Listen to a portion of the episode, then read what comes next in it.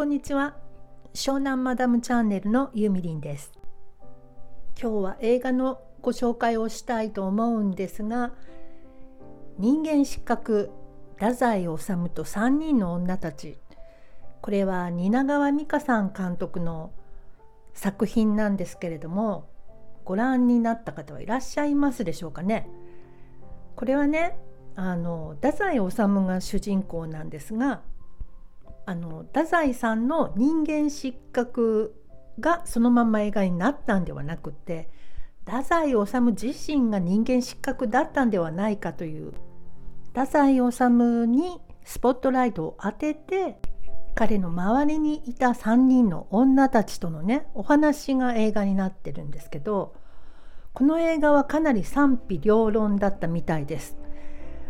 なんかこう蜷川さんは映画ってものを分かってるんだろうかみたいな意見もあったみたいですけど私はとっても好きでしたこの映画は。なぜかっていうと蜷川さんってね基本的に不女子なんですよね。で小栗旬がどんな感じの動きをして女の人たちと接していたらば見ている小栗ファンは嬉しいかっていうことをすごく研究して撮ってくれてるんではないかなと思いました。えっとねこれは奥様が宮沢りえねで愛人というか恋人というかえ2人えっとね関わってる女の人がいるんですけど1人が沢尻エリカで1人が二階堂ふみね。でどっちだったかな沢尻エリカさん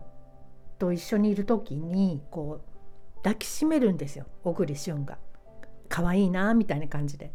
でその時のこの抱き寄せ方とキスをする時のこう頬をね頬を包み込むようにしてキスしてるシーンがあるんだけどまあ小栗くんは手が綺麗なので見ててねうっとりしちゃうわけあいいなあんな感じでこう手で手で手をこうどもっちゃいましたね。こう包み込まれるように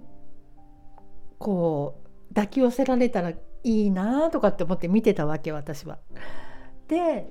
見終わってからどこかであの美香さんのトークを聞いたんですけどその私がいいなと思ってたシーンをものすごくねあのメイキングで見たんですけどこの時はこっちからこういうふうに手を出して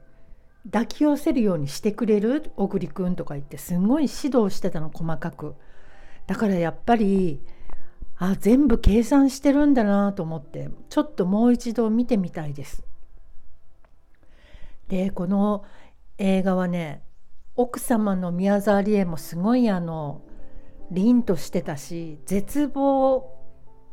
も持ちながらこう旦那さんを包み込む感じ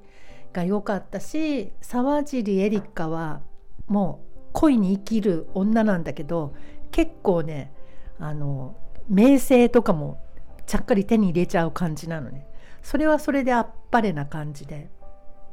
でこの怖いのは二階堂ふみちゃんだったんですけど。でもねあのえっ、ー、とね午前中なのかな？日中朝日の中で朝日というか太陽の光を浴びながら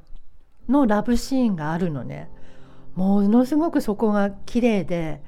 あれはねきっと男の人には撮れないすごく愛する人にこう抱かれている女の喜びみたいのがものすごく綺麗に撮れてました。いやらしいとかそういう感じじゃなくて。でこれ男性陣もね結構すごい藤原竜也君も出てたし高良健吾君も出てるしあと千葉雄大君とかねこれ成田なんて読むんだろうちょっと分かんないですけどいろいろ出てるんですよね。で美香さんのことだからやっぱり途中でね空からお花が降ってきたりするの。でそういうのを私は別に許せるんだけれどもこんなのはありえないとか書いているレビューを見かけましたまあそれは人それぞれだと思いますけどもでね私美香さんは結構好きなんですよねで今回のこの番組のサムネイルにある言葉これはね美香さんの、えー、言葉の一つなのね。で蜷川美香の花言葉っていう本があるんですけどこれはね私もバイブルのようにしていて毎日ペラペラっとめくって今日は何だろうとか思うとすごいこう勇気が出るっていうかなんかねかっこいいんですよね。侍みたいなの美香さんって。例えば今パッと開いてみるとこうありたいなと思う自分に一歩でも近づこうとすることがかっこいいことなのではないかしら。とかね。うん。誰がために装うのも良いけれど自分のために装いましょう。とかね。えー、いろいろあるんだけどはっきり言ってマスカラさえ重い日だってあるみたいなページもあったり1ページに2行ぐらいしか書いてなかったりするんだけどものすごくねこれあの私のバイブルとなっております。いつも本棚に置いてあってちょっと疲れちゃったなとかあもうダメだとか思う時はこの本を開くようにしてるんです。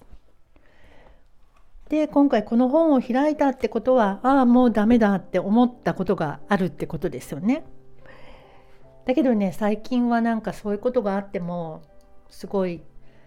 落ち込んでばかりはいなくなってきた。なぜなら人生はネタだから。とお後がよろしいところで今日は、